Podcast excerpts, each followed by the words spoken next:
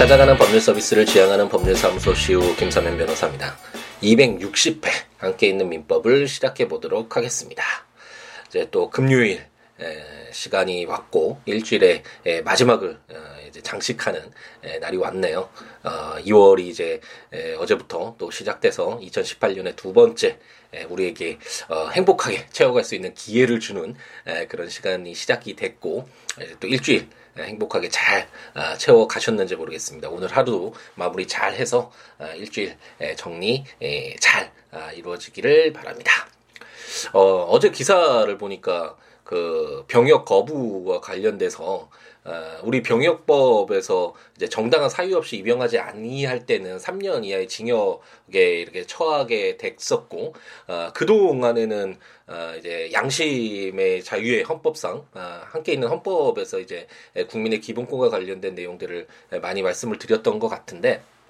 어쨌든 이 양심의 자유에 반해서 어, 자신의 양심에 따라서 총을 들 수 없고 집총 거부와 이제 전쟁에 반대하기 때문에 에, 전과자가 심지어 되더라도 에, 군대에 갈 수 없다라는 사람까지 이제 병역 의무를 에, 이제 부담케 하고 예, 이런 정당한 사유가 있는 것이지 않기 때문에 양식적 양심적 병역 거부라고 하죠 일반적으로. 아, 이런 사람들에게 이제 아, 전과 자를 만드는 그런 어, 구조였는데 그동안은 사법부가 그렇게 판단을 했었는데 이제 1심에서는 이제 여러 차례 아, 이제 무죄가 선고가 됐고 어 제가 2016년도인가요? 음, 2016년 10월경에 양심적 병역 거부와 대체 복무제라는 어, 제목으로 블로그에 글을 쓴 적이 있었는데 이때 처음으로 이제 항소심에서 아, 우리 사법 체계는 이제 삼심제를 기본으로 하고 있죠. 모두 다 아실 텐데 1심, 2심, 3심 세 번에 다툴 수 있는 이게 재판부마다 아, 다 다르게 바라볼 수 있는 거니까 물론 그 증거에 의해서 사실관계를 파악하고 그 사실관계에 따라서 아, 법률을 적용해서 이제 판단을 내리는 이 구조는 동일하더라도 아무래도 사람이 하는 것이고 그 사람이 가지고 있는 뭐 인생관이나 세계관이나 아, 어떤 그런 부분에 있어서 좀 다르게 바라볼 수 있는 여지는 분명히 있으니까 아, 세 번 다툴 수 있는 기회를 주잖아요. 음, 이것처럼 1심, 2심, 3심으로 나눠졌었는데 그동안은 아, 이제 항소심에서는 아직까지 무죄가 나온 적이 없다가 2016년 때 그때 처음으로 이제 무죄가 아, 선고가 됐고 이번에 또 다시 이제 항소심에서 아, 무죄가 선고됐다라는 기사를 봤네요.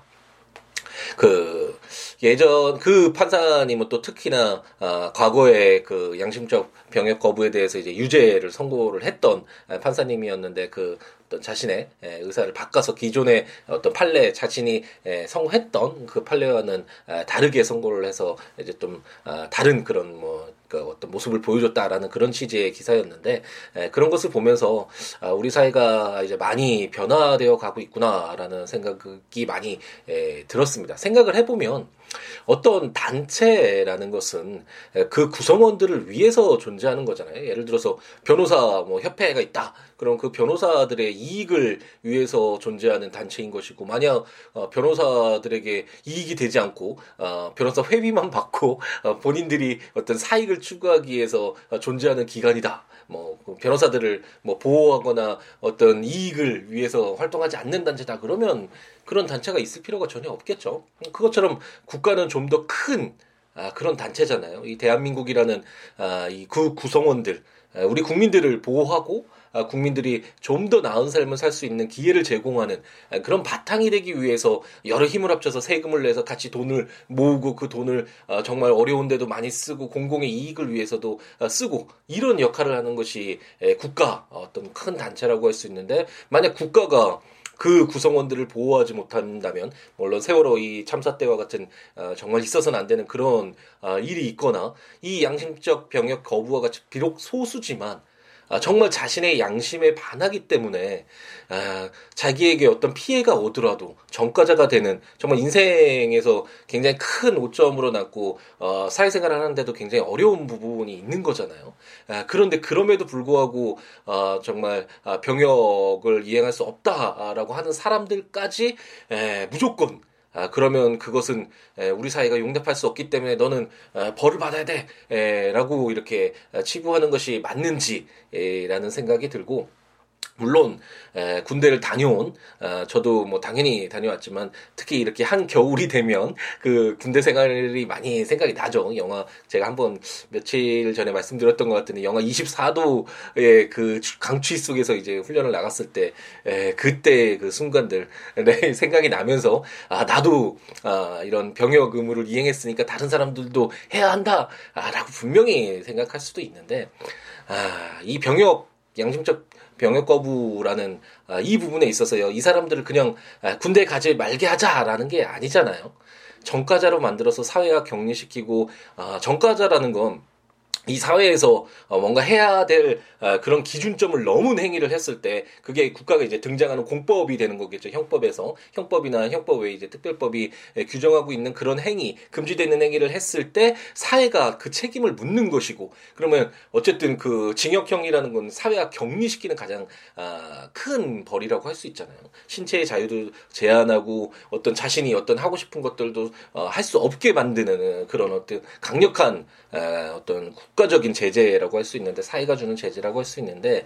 그렇게 정가자로 만들기보다는 대체 복무를 통해서 물론 그 대체 복무를 어떻게 줄 것인가는 정말 많이 고민을 해봐야 되고 사회적인 공감대를 형성을 해야 되겠죠. 그 대체 복무를 통해서 아, 군대에서 우리가 국방의 의무, 국가를 지키기 위해서 우리 사회를 지키기 위해서 노력하는 만큼 그 대출 복무를 통해서 어, 어떤 국가적 의무를 다 하도록 아, 그렇게 만드는 것은 이제 우리의 노력이고 그건 사회적인 어떤 제도화 시킬 필요가 있는 것이고 그런 대체 복무를 통해서 충분히 에, 이렇게 해 나갈 수 있을 것이라고 생각이 들고요. 어, 그렇다면 에, 그런 사람들까지 소수의 목소리라는 이유만으로 그래서 다수가 해야 되는 어떤 국방의 의무를 이행하지 않는다는 이유만으로 아 그렇게 정가자를 만드는 실형을 선고하는 것이 에, 과연 타당한 것인가라는 의문이 에, 굉장히 많이 개인적으로 들었었는데 이제 사회적으로 많이 에, 이제 좀 변화가 되고 공감대도 조금씩은 아, 형성되어 가는 것이 아닌가라는 생각이 들고요. 아직까지 뭐 대법원이나 헌법재판소 결정을 통해서는 아, 이 병역법과 관련된 내용이 아직 바뀌진 않았으니까 아, 사회 전체적으로 아, 아직 바뀌었다고 할 수는 없겠지만 이제 1심에 이어서 2심 아, 이렇게 전체적으로 변화되어 가면서 점차 소수의 목소리도 들어주는 아무리 소수와 그리고 사회적인 약자라고 하더라도 그들에게 너무나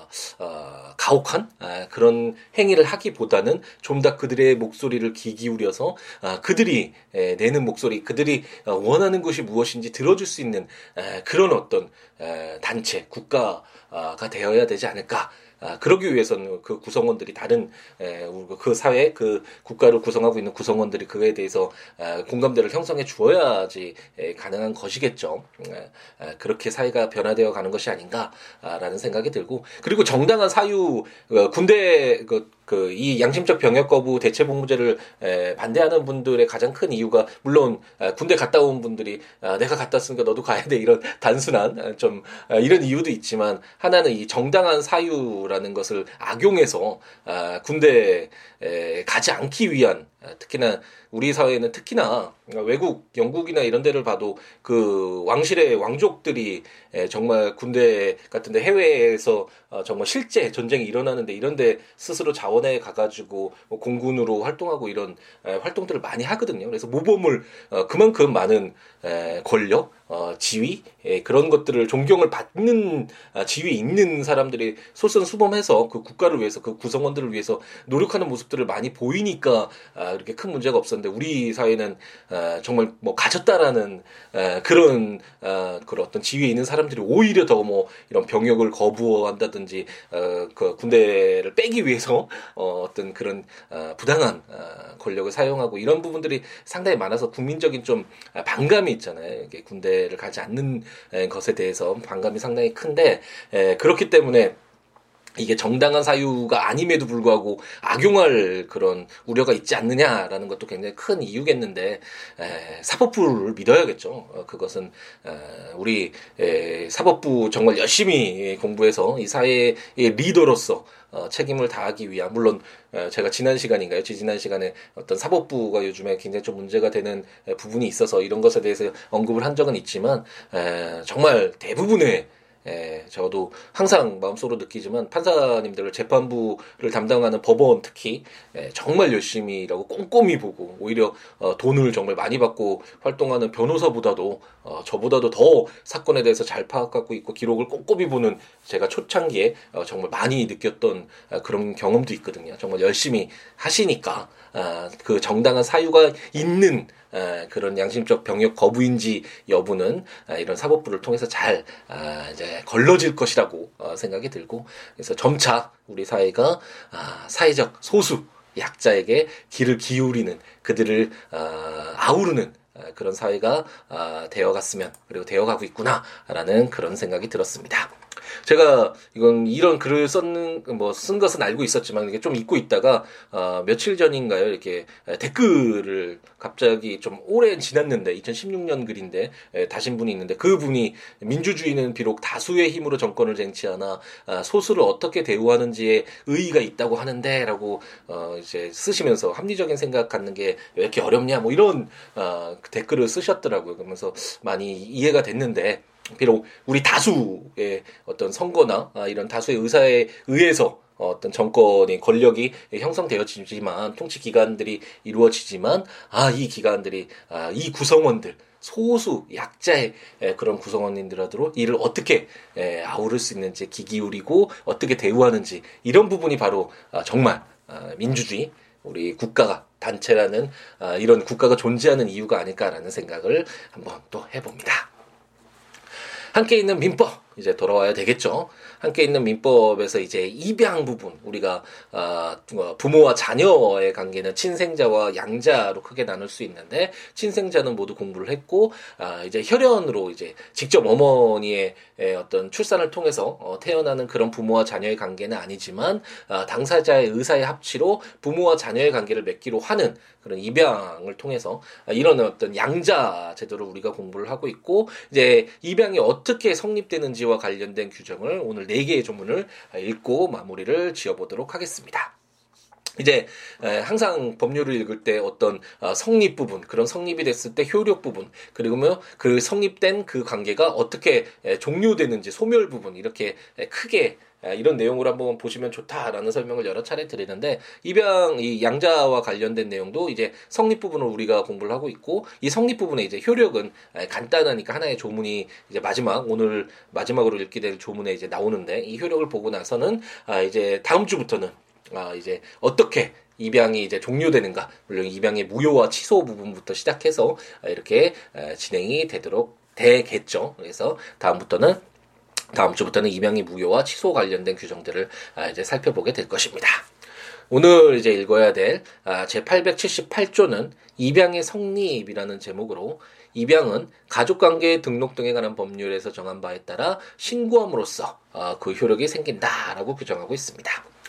그 우리가 혼인에서도 어 그렇고 어 이혼도 마찬가지지만 아 신고를 해야 됐잖아요. 이게 에 절차적인 부분이라고도 볼 수 있는데 단순히 절차적인 것이 아니라 절차는 어떤 효력을 발생시키기 위한 그 과정을 에 담은 것이라고 한다면 그 혼인에서도 마찬가지지만 입양은 이 절차적인 신고라는 이런 절차적인 부분이 있어야지만 그 효력이 생긴다고 했으니까 아 단순히 절차적인 부분이 아니라 효력을 발생시키 시키기 위한 아, 굉장히 중요한 내용이라고 할 수 있겠죠. 그렇기 때문에 양자로서 어, 양부모와 그 어, 자녀의 에, 양자 부모와 자녀의 관계가 새로 성립되기 위해서는 효력이 발생하기 위해서는 아, 이제 신고를 해야 된다라는 규정을 두고 있고 아, 이렇게 법률적으로 보호되는 가족 관계를 위해서 아, 신고를 명확히 이렇게 하도록 규정하고 있죠. 그래서 어, 예를 들어서 사실혼 관계 에,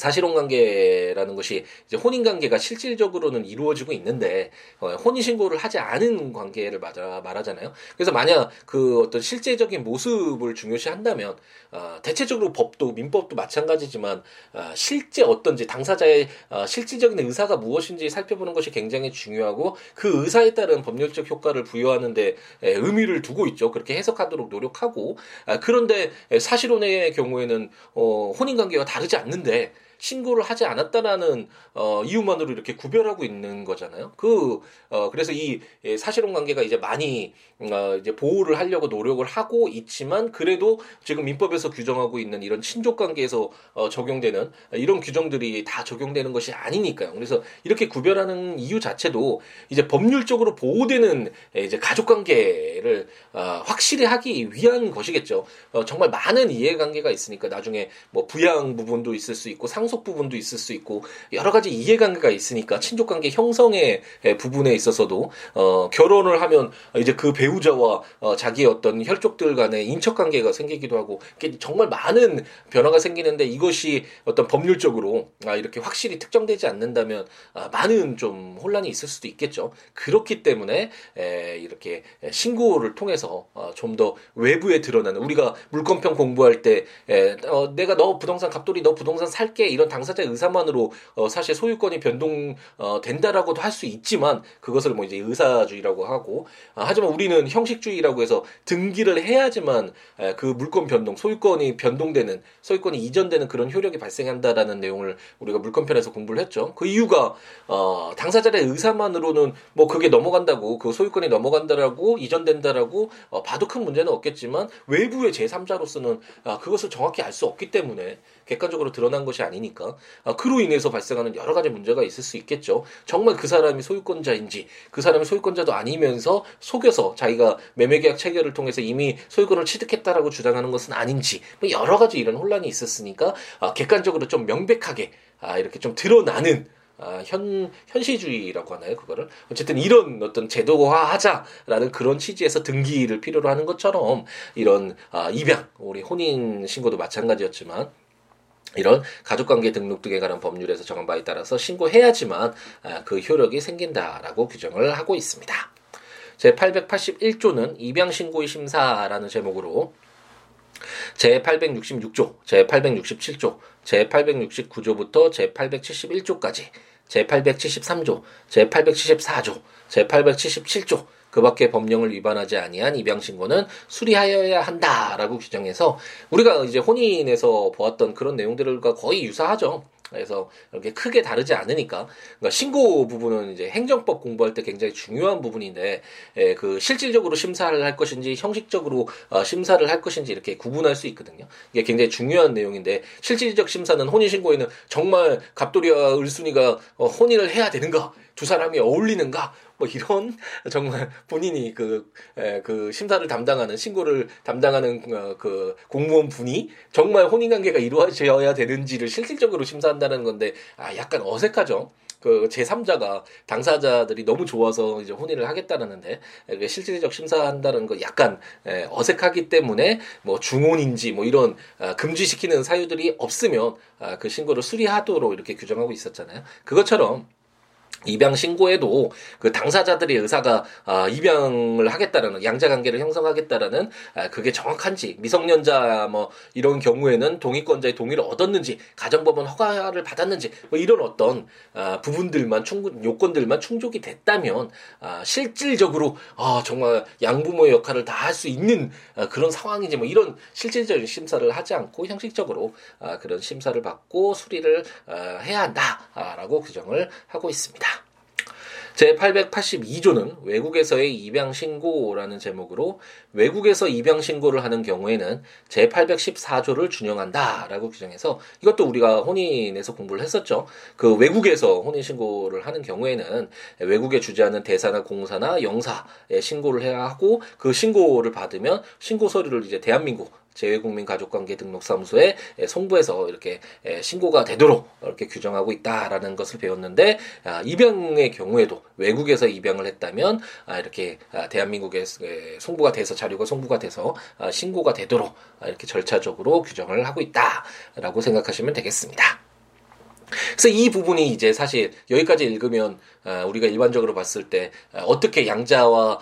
양부모, 어, 양자 관계가 형성되는가 성립과 관련된 내용이고 이제 그 다음에는 이제 그런 이런 어떤 입양을 통해서 양자와 양, 어, 양 부모와 양자의 어떤 관계가 아, 성립이 됐다면 어떤 효력이 발생하는가와 관련된 내용들이 좀 많이 나오죠. 그래서 혼인의 경우에도 일반적 효력과 이제 재산적 효력 그러면서 몇 개의 조문이 이제 등장을 했었었잖아요. 하지만 이제 양자의 경우에는 아, 그렇게 많은 내용이 없기 때문에 882조의 2의 입양의 효력이라는 아, 제목으로 이렇게 효력과 관련된 규정을 두고 있는데 제1항은 양자는 입양된 때부터 양부모의 친생자와 같은 지위를 가진다. 제2항 양자의 입양 전에 친족 관계는 존속한다라고 규정을 해서 입양과 관련해서 정말 뭐 다른 새로운 어, 어떤 효력이 발생하는 것이 아니라 양자가 입양이 되면 예, 그때부터는 정말 그냥 아이 출산한 것과 마찬가지로 친생자와 같은 지위를 가진다라고 규정을 하고 있고 그렇기 때문에 이제 나중에 이제 뭐 친권이나 이런 부분도 공부를 하겠지만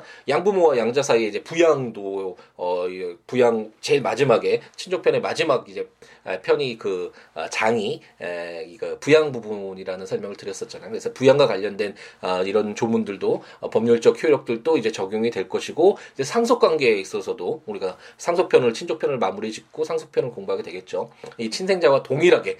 이제 효력이 발생한다라고 생각하시면 되겠습니다. 그리고 좀 특이한 게 다만 특이한 게 양자의 입양 전에 친족 관계는 존속한다라고 규정을 해서 이 부분이 사실 많이 문제가 될 수 있겠죠. 왜냐면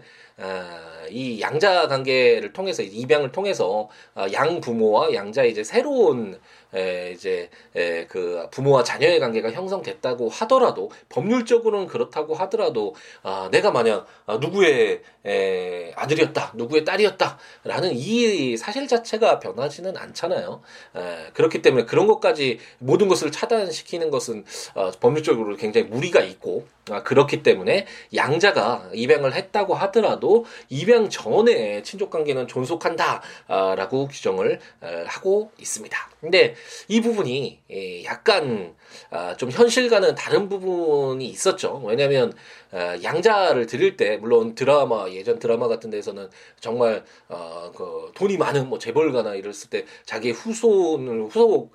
자기의 후계를 정하기 위해서 뭐 양자를 드리거나 성인 양자를 드리거나 이런 내용들이 많았지만 현실에서는 이제 그런 부분들은 그렇게 크게 많지 않잖아요. 오히려 어, 이제 아이가 요즘에 출산율이 굉장히 낮고, 아, 그렇기 때문에, 아, 입양을 통해서 자기의 어떤 친생자처럼 정말로, 아, 이게 아예, 뭐, 그, 어, 모든 것들을 그 아이의 모든 것들을 차단하고 자기 아이인 것처럼 아, 이렇게 키워가려는 그래서 가족이 되려는 아, 그런 부분들이 현실적으로 오히려 더 많다고 할 수 있겠죠. 그랬을 때 양자 입양 전에 친족 관계가 존속한다라고 한다면 어 이제 나중에 정말 이제 태어나자마자 바로 이제 입양이 돼서 어 이제 양부모와 양자 사이에 이렇게 잘 커가고 있는데 갑자기 뭐 몇 년, 몇 십 년이 지난 뒤에 뚜둥 이렇게 나타나가지고 내가 네 엄마다, 내가 네 아빠다 이렇게 나오면 에, 정말 좀 많은 또 혼란이 있을 수가 있겠죠. 그래서 그런 부분들이 에, 약간 아, 현실을 좀 반영할 필요가 있겠다라는 아, 그런 취지에서 2005년부터 이제 친양자라는 제도가 이제 시행이 돼서 이제 입양 전에 친족 관계가 이제 없어지고 이제 양 부모와 양자 이 사이가 굉장히 중점적인 어떤 효력이 친생자처럼 효력을 발생시키는 그런 제도를 시행하고 있는데 어 좀 엄격하게 볼 필요는 당연히 있겠죠. 어 왜냐하면 이 양자 제도라는 건 아무래도 친생자와는 다른 부분이 있고 당사자 의사에 의해서 어 이렇게 에, 형성되는 에, 그런 관계이기 때문에 이 친양자 아, 제도가 이제 에, 시행되기 위해서 이행되기 위해서는 좀 더 엄격한 요건이 필요할 텐데 그와 관련된 관련된 이제 내용들은 이제 나중에 친양자와 관련된 규정들을 통해서 함께 공부들을 해 보도록 하겠습니다. 아, 조문들 한번 보시면서 어, 들으시면 좋은 거, 뭐, 이제 매일 에, 끝날 때마다 말씀드리니까 잘 아실 텐데, 국가법령정보센터를 이용하시거나, 전자책 함께 있는 민법, 진족편을 구입하셔서 해당 전문가 성, 어, 설명들 참고하시거나, 제 블로그 siwo.com, siwo.net, siwoolaw.com.net을 에, 이용하셔서, 아, 조문들 보시면서, 설명들 보시면서, 어, 들으시면 좋을 것 같습니다. 그 외에 어떠한 내용이라도 좋으니까, 뭐, 아까 말씀드렸던 뭐, 이런 양심적 병역 거부, 대체복무 이제 반대한다. 뭐 이런 의사도 있을 수 있잖아요. 당연히 어, 생각은 다 다를 수 있으니까 아니면 뭐 함께 있는 민법 이렇게 진행해 주세요 라는 이런 아, 조언도 어, 충고도 아, 좋고 어떠한 내용이라도 좋으니까 siwo.com, siwo.net, siabooks.com, siabooks.com 블로그나 0269599970 전화나 siwo 골뱅이 gmail.com 메일이나 트위터나 페이스북에 siwo에 오셔서 여러 가지 이야기 함께 나눴으면 좋겠습니다. 금요일 이제 저녁 시간에 이제 불금이잖아요. 어떻게 보내실지 모르겠네요. 저는 정말 오랜만에 아, 그래도 이런 활동을 하는 것이 좀 크긴 큰가 보더라고요. 제 블로그나 아, 한, 그 함께 있는 민법 이런 팟캐스트나 아, 이런 아, 활동들을 좀 하다 보니까 아, 연락이 안 됐던 이제 분들도 친구들도 많이 연락이 오더라고요. 그래서 얼마 전에 이제 고등학교 친구였는데 아 이게 찾아서 왔다고 해서 이제 사건 이제 맡기려고 해서 이제 사건을 이제 맡기고 그래서 술 한잔 이제 다른 친구들도 그 친구가 연락이 되는 친구들도 연락이 다 닿아서 이제 오늘 이제 또 불금을 맞이하여 함께 또 술 한잔을 하기로 했는데 이런 부분들은 굉장히 좀 뿌듯한 또 사이 제가 항상 말씀드리는 아, 공익과 사익이 일치하는 삶을 사는 게 제 목표 중에 하나라는 설명을 말씀을 드렸었죠. 이 사익을 더 증가시키는 이 함께 있는 민법 팟캐스트 진행이 그런 부분이 아닌가라는 생각이 듭니다. 여러분들도 오늘 아, 이제 행복 가득하게 열정 가득하게 에, 채우신 뒤에 에, 또 불타는 금요일 에, 많이 좋아하시는 분들과 아, 가족들과 어, 뭐 친구들과 아, 즐거운 시간 에, 보내시고 주말도 아, 즐겁게 재충전하는 시간 에, 가지시기 바랍니다. 우리는 월요일 날 또 이제 월요일 아침에 만나야겠죠. 지금 1월달 그리고 2월달 시작도 빠지지 않고 잘 하고 있는데 개인적으로 아, 또 2월달 또 모두 빠지지 않고 하루도 빠지지 않고 아침 시간에 여러분들 찾아 뵈야겠죠. 월요일 시간에 이제 입양이 어떻게 에, 무효와 취소가 되는지 이제 종료되는 사유와 관련돼서 아, 그런 부분들 공부를 해보도록 하겠습니다. 오늘 하루도 행복 가득하게 채우시기 바랍니다. 감사합니다.